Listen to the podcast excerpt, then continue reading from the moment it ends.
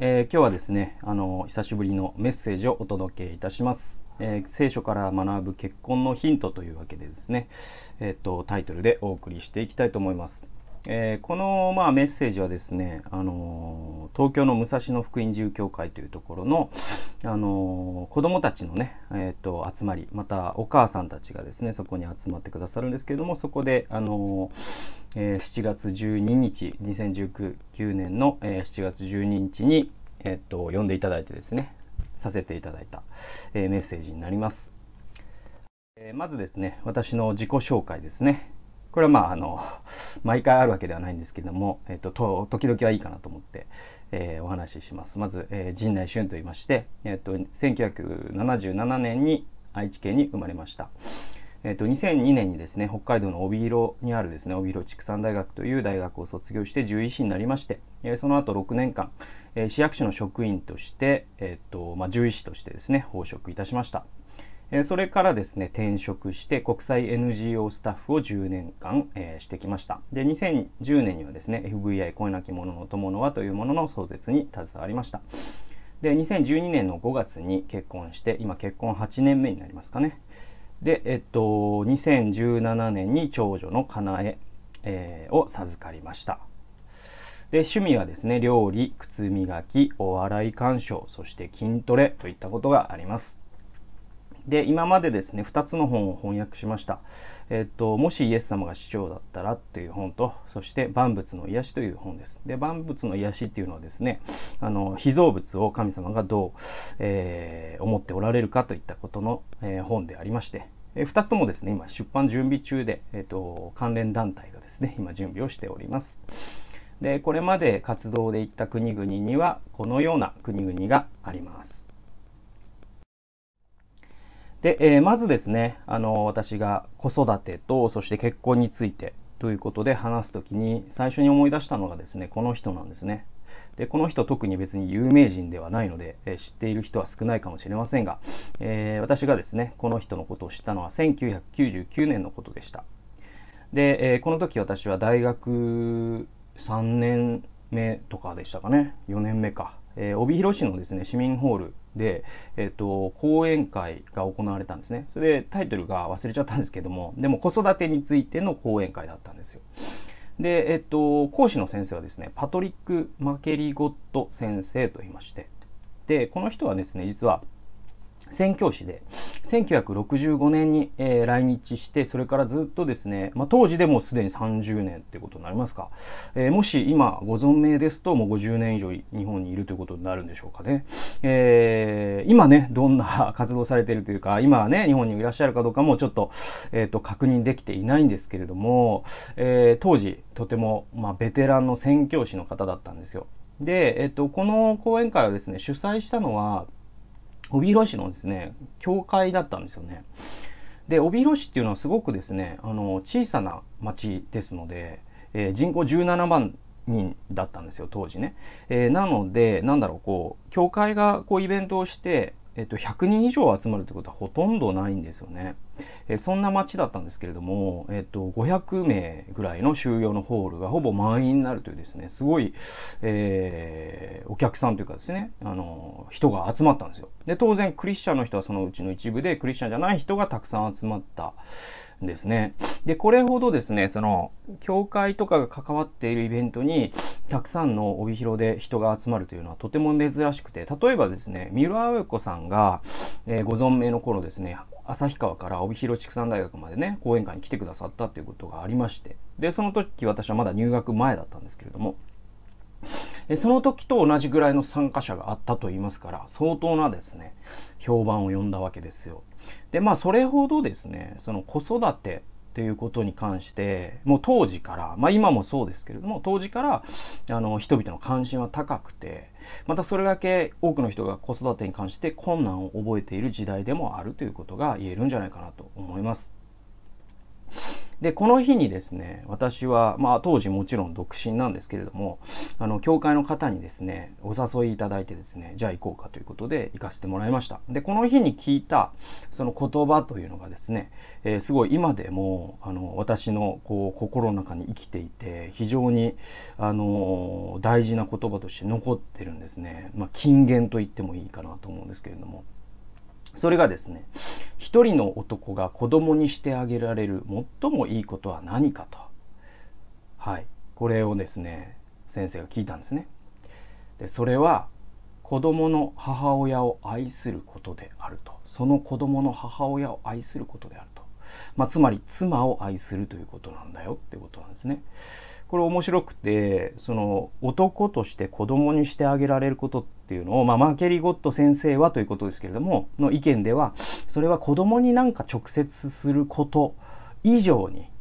妻に何かをすることが、実はその子供にとって最高のことなんだってことを言っていたんですね。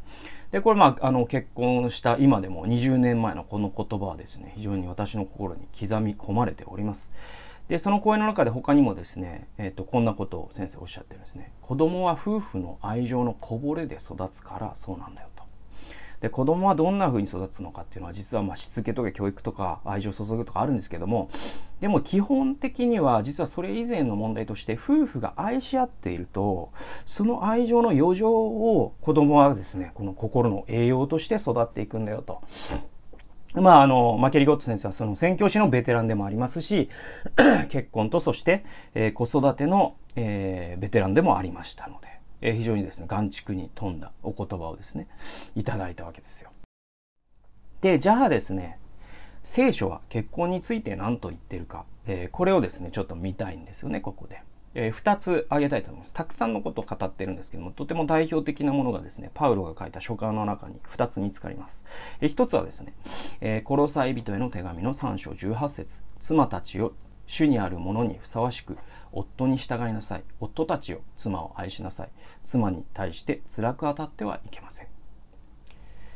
エペソ人への手紙ごしょうにじゅうにからにじゅうごですね、えー、妻たちを主に従うように自分の夫に従いなさい。キリストが教会の頭であり、ご自身が、えー、その体の救い主であるように、夫は妻の頭なのです。教会がキリストに従うように、妻もすべてにおいて夫に従いなさい。夫たちをキリストが教会を愛し、教会のためにご自分を捧げられたように、あなた方も妻を愛しなさいと。はい、えー、ここでですね、あの、妻と夫にそれぞれに聖書はこうしなさいよと語っているんですけれど、面白いのはですね、このふたつの聖書の箇所に共通しているんですけれども、えー、妻と夫に対して違うことを言ってるんですね。えー、まずですね、夫には愛しなさいって言ってるんですよ。はい。愛しなさいと。妻を愛しなさいっていうのが聖書が夫に対して言ってることです。で、今度妻に対しては別のことを言ってるんですね。何と言ってるかというと、従いなさいって言ってるんですね。で、えー、っと、まあ、これはですね、まあ、従いなさいっていうときに、何て言うんだろうな、あの、まあ、夫がお前これしとけよ。はい、そうします。みたいな、なんか主従関係を表すと考えるとちょっと違うんじゃないかなと思います。というのは、その、この当時のまた、えー、ローマ帝国というですね、また、あの、古代社会というか、えー、今の社会とは違うような社会の文脈での従いなさいということでもありますし、えー、またですね、当時の教会も、その、そのように、妻がこう夫の所有物のようにしているとは書かれてなくて、むしろ、えー、といろんなですね証拠が表すのは、当時の教会がなんで世の中と異質だったかというと、ローマ帝国では妻は、えー、夫の所有物のように扱われていたけれども、えー、教会の中では男性が女性をとても尊重して、夫が妻を、妻を と, とても尊重していたから、人々はその姿に、えー、心を打たれたという記録が残っていたりするので、なのでいわゆるなんだろう、あの、えー、亭主関白みたいな、えー、話とは全く違ってですね、妻が夫に従いなさいという時にちょっとですね翻訳し直すと、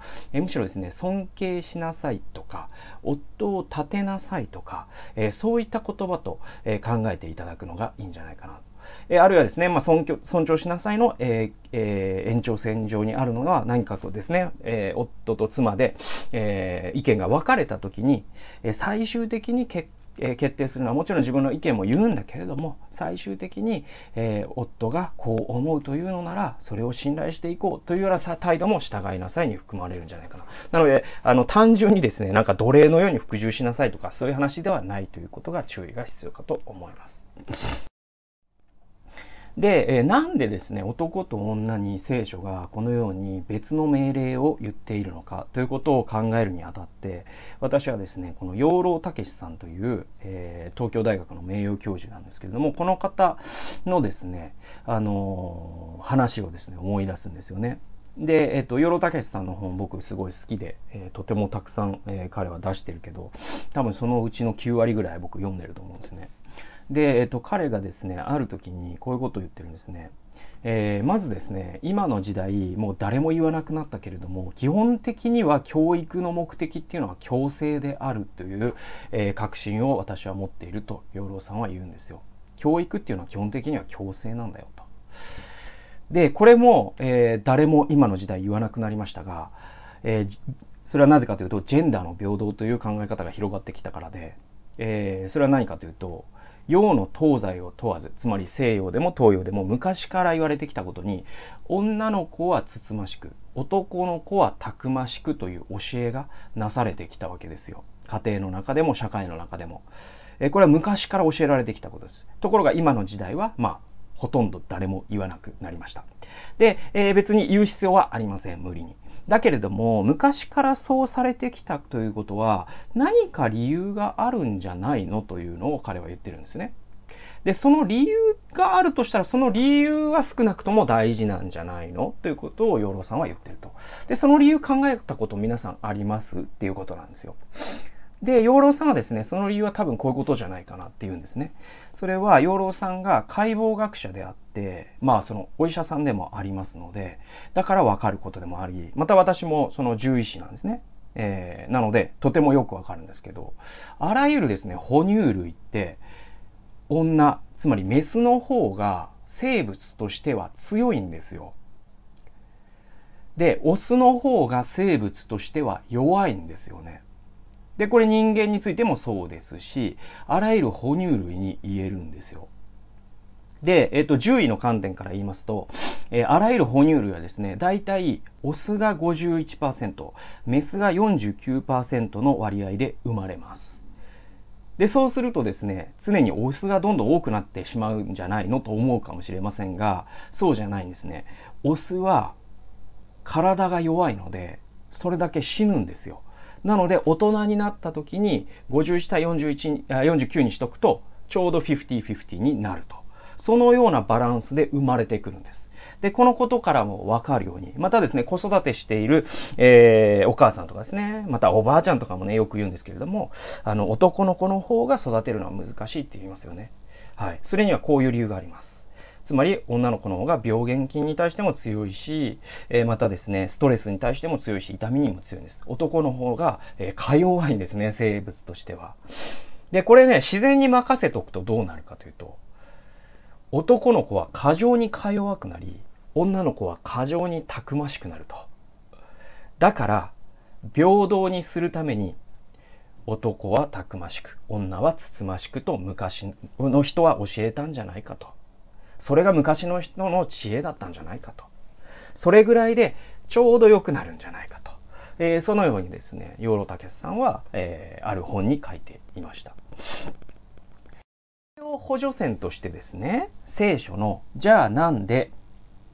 男と女に神様は違う命令を与えたのかということが、えー、読み解けていくんじゃないかなと私は思うわけです。で、パトリック・マケリゴット先生はせんきゅうひゃくきゅうじゅうきゅうねんのあの帯広のその講演会でですね、また別のことも言ってるんです。それはこういうことだったんですね。なぜ神様は男性には愛しなさい、女性には従いなさいと言ったのか。さっきのね、僕が、えー、っと出したですね。聖書の御言葉を引いてですね、えー、男には愛しなさい、女には従いなさいと聖書言っているようになって、それなんでだと皆さん思いますかって、えー、マケリゴット先生言ったんですね。で、その理論がですね、ちょっと養老さんのさっきの話とちょっと似てるんです。それは何かというと、女性にとってですね、愛するっていうことはそんなに難しいことではないんだと。でも、従うこと、そして尊敬すること、これが非常に難しいんだと。だからこそ神様は従いなさいと特別に女性におっしゃられたんだと。男性にとっては逆に愛すること、あるいは愛を表現すること、これが非常に難しいんだと。だからこそ神様は男性に特別に愛しなさいと言われたんじゃないかと。で、えっと、ラブっていうね、英語はこれって形容詞、状態を指すのではなくて動詞なんですよね。行為を指すんですね。なのでこれって自然に待っててやってくるもんじゃないなということをマケリゴット先生はある時に気づくんですよ。えその時からですね、先生はこのような行動を始めたんですね。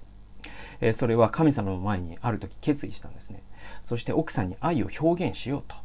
私は愛することを神から命じられているんだからと、えー、そのように決意してですね、奥さんに花を贈り続けたんですね。それは何か記念日の時もそうですし、記念日じゃない時も花を贈ったんですよ。でそれが習慣になったんですね。帰り道に花を買って渡すこともありましたし、えー、綺麗な花が、えー、咲いているのをですね、えー、摘んでですね、えー、そして奥さんに贈り、贈ったということもあったそうです。で、その結果ですね、えー、何が変わったかというと、まず奥さんが子供に対して穏やかに接するようになったんですって。えー、そしてですね、さらに奥さんが自分に対して、えー、穏やかに接するようになったんですね。で、そして今度は自分が奥さんを愛おしいとさらに思うようになったと、えー、先生はおっしゃっていました。えー、結婚生活も子供もそれから良くなっていったんだよっていうことをおっしゃっています。なので神様が、えー、男性に特別に愛を表現しなさいと言われたこのめ、えー、命令というのはとても摂理にかなっているなというふうに、えー、先生はおっしゃっていました。えー、この写真の人はですね、ダロー・ミラーさんと言いまして、えー、今私がですね エフブイアイ 声なき者の友の輪でしている活動、えー、これをですね我々はじゅうねんまえから活動を始めたんですけれども、えー、こういった活動をもうにじゅう、さんじゅうねんまえかな、えー、ぐらいからなさっている、えー、国際飢餓対策機構の副総裁もねしたことがあるね、そういう、えー、とてもキャリアのある、えー、方です。で、たくさんの本も書いています。で、この人とですね私はあの個人的な、えー、親交がありまして。えー、この方はですね結婚よんじゅうねんいじょうのベテランでもありますので、えー、私がですね、えー、来年結婚するっていうですねにせんじゅういちねんに、えー、婚約してたかなその時、えー、その時にですね私はですねあのアメリカに行く機会がありまして、でいい機会だからと思って、えー、彼に聞いたんですよね。で彼のお家ででそれは結婚生活において大切なことは何ですかっていう質問をまあストレートに聞いてみたんですよ。えー、そしたらちょっと考えてですね、ダローがこう言ったんですね。結婚生活において、相手対自分がごじゅうたいごじゅうじゃダメだよって言ったんですね。そうじゃないんだと。相手対自分がひゃくたいゼロでちょうどよくなるんだって言ったんですよ。で、その理由は何かというと、人間にはですね、自己中心バイアスっていうのがあるんですね。で、それは何かというと、あの、自分が相手にしてあげたことは結構いつまでも覚えてるんだけども、相手が自分にしてくれたことはすぐ忘れちゃうんです。で、自分が相手を傷つけたことはすぐ忘れちゃうんですけれども、相手が自分を傷つけたことはいつまでも覚えてるんです。で、人間ってね、こういうバイアスを持ってるんです、みんな。え、だから、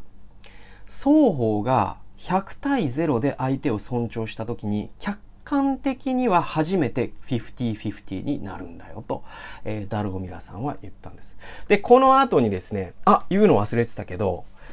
これを相手に伝えてはならないっていうふうに、えー、ダロー・ミラーさんは言っていました。つまり、相手もお前もひゃくたいゼロでやれやっていうのはちょっと違うんだと。あなたがまず率先してひゃくたいゼロで相手を、えー、尊重するという生き方をするんだと。相手がどうあれ。っていうふうに、まあ、男としてのですね覚悟をダロー・ミラーさんは教えてくれました、えー、この言葉、この質問をして本当に良かったなと僕は今でも思っております。はい、もう一度ですね先ほどのエペソ書のごしょうにじゅうにからにじゅうごせつに戻ってきます、えー、これ復習しますと、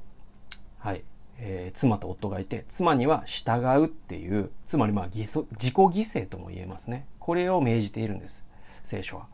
で、夫にはキリストが教会を愛したように妻を愛するっていうことを教えてるんですね。ただ愛しなさいじゃないんですよね。これよく読みますと赤字で書いたんですけども、キリストが教会を愛したそのようにあなたは妻を愛しなさいっていうのが聖書が指定する愛し方なんですよ。愛せば何でもいいんだよっていうとは聖書は言ってなくて、このように愛しなさいという、えー、指定までついているわけですね。じゃあキリストが教会を愛したように愛するって何なのっていうことなんですけれども、はい。これ考えてみますと、キリストは教会をどのように愛したか。まずですね、キリストは自分の命を捧げて教会を愛しました。二つ目に、キリストはですね、ある時愛し方のお手本として弟子たちの足を洗いました。そしてあなた方もこのように愛しなさいとおっしゃいました。つまり、夫は妻を愛するとき、自己犠牲的に愛し、しもべとして奉仕する。これが聖書が指定する愛し方なんですよね。もう俺はあいつのことが好きでたまらねえみたいな愛し方ではないんですよね。えそうじゃなくて、お聖書がお妻を愛しなさいというときに、それは自己犠牲的に愛しなさいと。そしてしもべとして妻に奉仕する気持ちを持って愛しなさいよ。これが聖書が指定する愛し方なんです。つまり、まあ、このように愛しなさいってことですね。命を捨て、そして足を洗うんです。妻の足を洗うんです。これが、えー、聖書が夫に対して妻を愛する愛し方だよと指定している愛し方です。えー、内田達郎というですね、思想家の方がいまして、この人が困難な結婚という本を書いています。これが内田達郎先生ですね。で、えっと、神戸女学院で長らく教えていたんですけれども、今はですね、まあ、思想家、えー、として活動をされています。で、この人がですね、現代世界に流布している価値は自己犠牲の反対だよってことを言ってるんですね。で、内田達郎先生はですね、インマニュエル・レヴィナスというですね、思想家の研究者でもありまして、で、レヴィナスはですね、ユダ、ユダヤ教徒なんですね。そしてまたキリスト教的な価値観をとても、えー、なんだろうな、あの、啓発しているというか、えー、そういう、えー、思想家でもありますので、内田先生はですね、結構聖書に基づいたようなことを言うんですよね。で、えっと、今の世界に、えー、流布している価値観はさっき言ったキリストの価値観とは真逆で、自己犠牲っていうのは滅多に教えられないと。えー、むしろ今の世界に生きていると自然にメディアとかを通して人々が身につけていく一つの価値観があると。それは何かというと、自己利益と自己実現だと。つまり自分が得したいという気持ちとか、自分はこうなりたいんやっていう気持ちですね。これを大事にしろよっていうのをメディアは、まあその限界に伝えるんですね。あらゆる シーエム はそのようなもので、で満ちていると。で、今のですね、例えばネットメディアの記事とかにこういう言葉って割とよく見かけるようになりましたよね。それは何かというと、結婚はコスパがいいかっていう言葉ってありますよね。コストパフォーマンスです。結婚はコストに見合うのかってことです。結婚によって得するの？損するの？っていう話ですね。あるいはですね、相手のスペックは？で、これスペックって自動車の性能とかを表す言葉じゃないですか。で、このような言葉遣いそのものが、そもそも結婚というものの性質を完全に見誤っているというのが、えー、内田達郎先生がこの本全体で書いていることです。で、コスパとかスペックって消費行動に対して使われる言葉ですよね。これを結婚に対して使うというのは、結婚が消費行動と同じようなものだと考えるように人々がなってきているという証拠なのだけれども、結婚は断じて、えー、消費行動ではないし、むしろその逆なんだよと。結婚は契約であるので、損とか得とかに関わらず、この契約に忠実であるという約束なので、結婚というのは損を常にはらんでるんだよっていうんですよ。で、このような見方をする人たちに対してですね、若い人たちに対して内田先生が言ってるのが、例えば相手のスペックっていうのが年収がじゃあにせんまん以上ならば、えー、まあ OK としましょうか、みたいなことを言っている人がいたとしましょうね。えー、その人に対してこういうことを内田先生は言っています。えー、にじゅうさんからにじゅうよんページにね、こう書いてるんですね。だって、婚前にはどのような厳しいハードルをクリアした人でも、これはスペックが高い人でもってことですね。結婚後もその条件を満たし続ける保証がないからですと。えー、年収にせんまんえん以上の人というような条件を結婚相手で絞った場合、ある年度にはその条件をクリアしてもそれが次の年も続くかどうかは分かりません。その時になって年収が急減したからといって、こんなはずじゃなかったからといっても始まらない、えー、あなた病気になって収入が減ったなんて約束と違うじゃない、じゃあ離婚しましょうというようなことは言えません。だって話は逆だから。えー、病気になったり失業したり、そういう困難に直面した時に支え合うために人間は結婚するのだからですと。はい、つまり結婚っていうのは準教ベースじゃなくて逆教ベースなんだよっていうんですね。逆境の時にその人を支えるために結婚するのであり、逆境の時に何とかふたりで乗り切るので、えー、乗り切るために、えー、結婚するのであって、えー、相手のスペックはどうなのみたいな質問って、そもそもその質問が完全に的外れなんだと。結婚というものの性質を理解していないから、そういう人はそもそも、えー、言っちゃ悪いけど結婚には向かないよということを内田先生ははっきりとこの本で言っています。で、私はですね、これをヒントにちょっと一つの表を考えてみたんですね。えー、それがこういう表で、えー、妻と夫がいて、妻が自己利益だけを考えている場合、そして妻が自己犠牲的である場合、夫が自己利益だけを考えている場合、えーつえー、夫が自己犠牲的である場合、このよっつの組み合わせで結婚って分類できるんじゃないかなと思ったんですね。えー、そうした場合ですね、双方が自己利益を考えている場合、えー、結婚はどうなるかというと、当然地獄になりますよね。自己利益と自己利益のぶつかり合いは地獄を生み出しますから。これは結婚じゃなくても友情でも何でもそうです。えー、そして、えー、じゃあ今度は、えー、あれですね。妻が自己犠牲で、夫が自己利益を考えている場合。この時ね、公共の時はいいんですよ。つまり、すべてがうまくいっているような時、みんなが健康で、で、収入も結構高くてとか、えー、そういう時はいいんだけれども、さっき言ったように、まあ、収入が減ったりとか、失業してしまったりとかですね、病気になったりとかですね。で、人生って逆境の連続ですから、大体逆境は必ず誰にでもやってきます。で、逆境の時はどうなるかというと、地獄になります。で、このような家庭というのはどうなるかというと、夫が自己利益ばっかりで、妻が自己犠牲をするような家庭ってどうなるかというと、父親による恐怖政治が始まります。あるいはですね、逆に、父の不在ということが起こります。父は自分の利益ばかりを考えて、そもそも家にいないということが起こってきます。最悪の場合、ディーブイ が起こりますね。家庭内暴力が起こります。じゃあ今度はですね、えー妻が、えー、自己利益を考えていて、そして夫が自己犠牲な人だとどうなるかというと、この時も同じで、公共の時はいいんですけれども、逆境では地獄になります。そしてこのような家庭はどうなるかというと、ママ地獄になります。そして、えー、夫は共済化になり、子供はマザコンになります。つまり子供も夫もいつも妻の、あるいはお母さんの顔色ばかり伺うお、えー、大人や子供になってしまうと。これもまた地獄ですね。で、えー、最後にですね、えー、妻も夫も双方が自己犠牲、えー、これを実践した場合、結婚はどうなるか。結婚はその時に天国になります。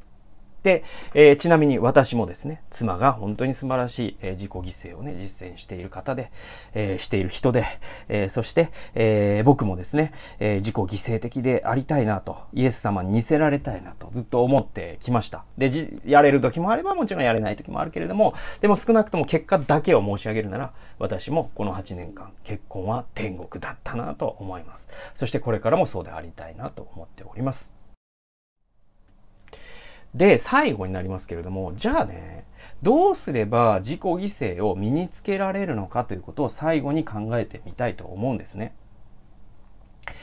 えー、私に関して言えば、先ほども言いましたように、自己犠牲的でありたいな、イエス様に似せられたいなと思うんですけれども、これ努力ではね、絶対無理なんですね。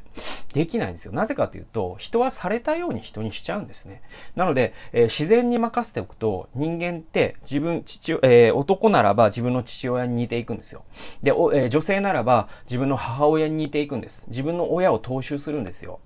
で、えっと、これを聞いている皆さんはきっと素晴らしいご両親にね、育てられたと思いますけれども、えー、多くの日本の社会の、えー、家庭というのは、ママ地獄であったり、あるいは父親が不在、あるいは父親の独裁というようなことが、えー、起こっています。これは世の中の多くの家庭で起こっていることです。あるいはですね、地獄になってしまうこともあります。その場合、多くの場合、離婚しますね。で、日本の離婚、離婚率ってね、戦後上がり続けてて、今 さんじゅうごパーセント まで上がっています。どうすれば世代間連鎖を断ち切って、自己犠牲を身につけて、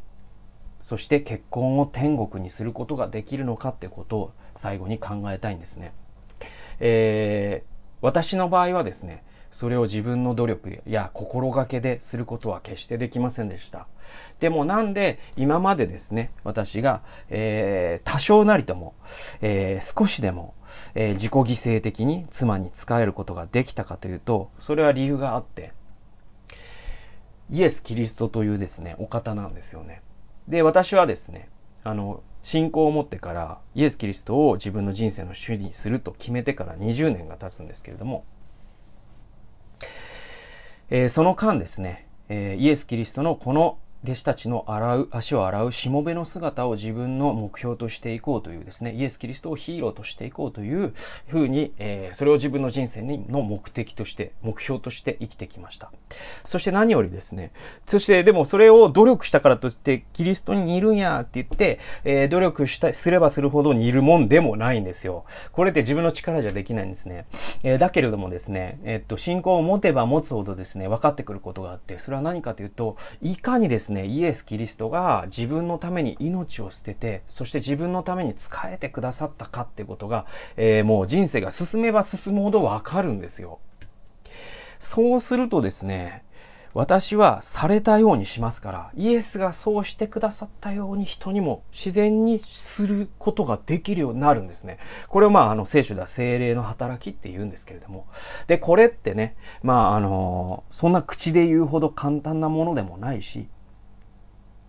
教会に行けばそうなれるという話でも、えー、ありません。でもですね、イエスを心に迎え入れて、そしてイエス様そうさせてくださいと祈りですね。またそのキリストの愛というか、キリストが自分に奉仕、先に奉仕してくださったんだということが心に染み入れば染み入るほど、その染み入った度合いに応じて、私たちは使えら、使えるものに、えー、変えられていくんじゃないかなと。それこそが僕は、なんだろうな、キリスト教信徒であることの、もう一番の醍醐味と言ってもいいと僕は思っています。で、えー、このはちねんかんですね、私が、まあ、妻にですね、使えるということ、妻に愛を表現とするということを、まあ、このはちねんかん挑戦し続けてきた。そしてこれからもですね、死ぬまで挑戦して続けていくと思うんですけれども、キリストの姿に似せられていくこと、これを目指していこうな、いこうと思っていて、で、これを、えー、続けていく限りですね、えー神様を喜ばせるようなですね、家庭を、えー、築いていければいいなと、もちろん思っています。もちろん困難もたくさんあるでしょうけども。で、皆さんもですね、これを聞いている皆さんも、えー、そのような旅路にですね、一緒に、えー、出発し、また歩んでいくことができたら嬉しいなと思います。というわけで、最後まで聞いてくださってありがとうございました。えー、まあ、このメッセージのね、動画を見て面白いと思った方は、ぜひですね、YouTube のチャンネル登録などしていただけると嬉しいです。それではまた次回の動画でお会いしましょう。さようなら。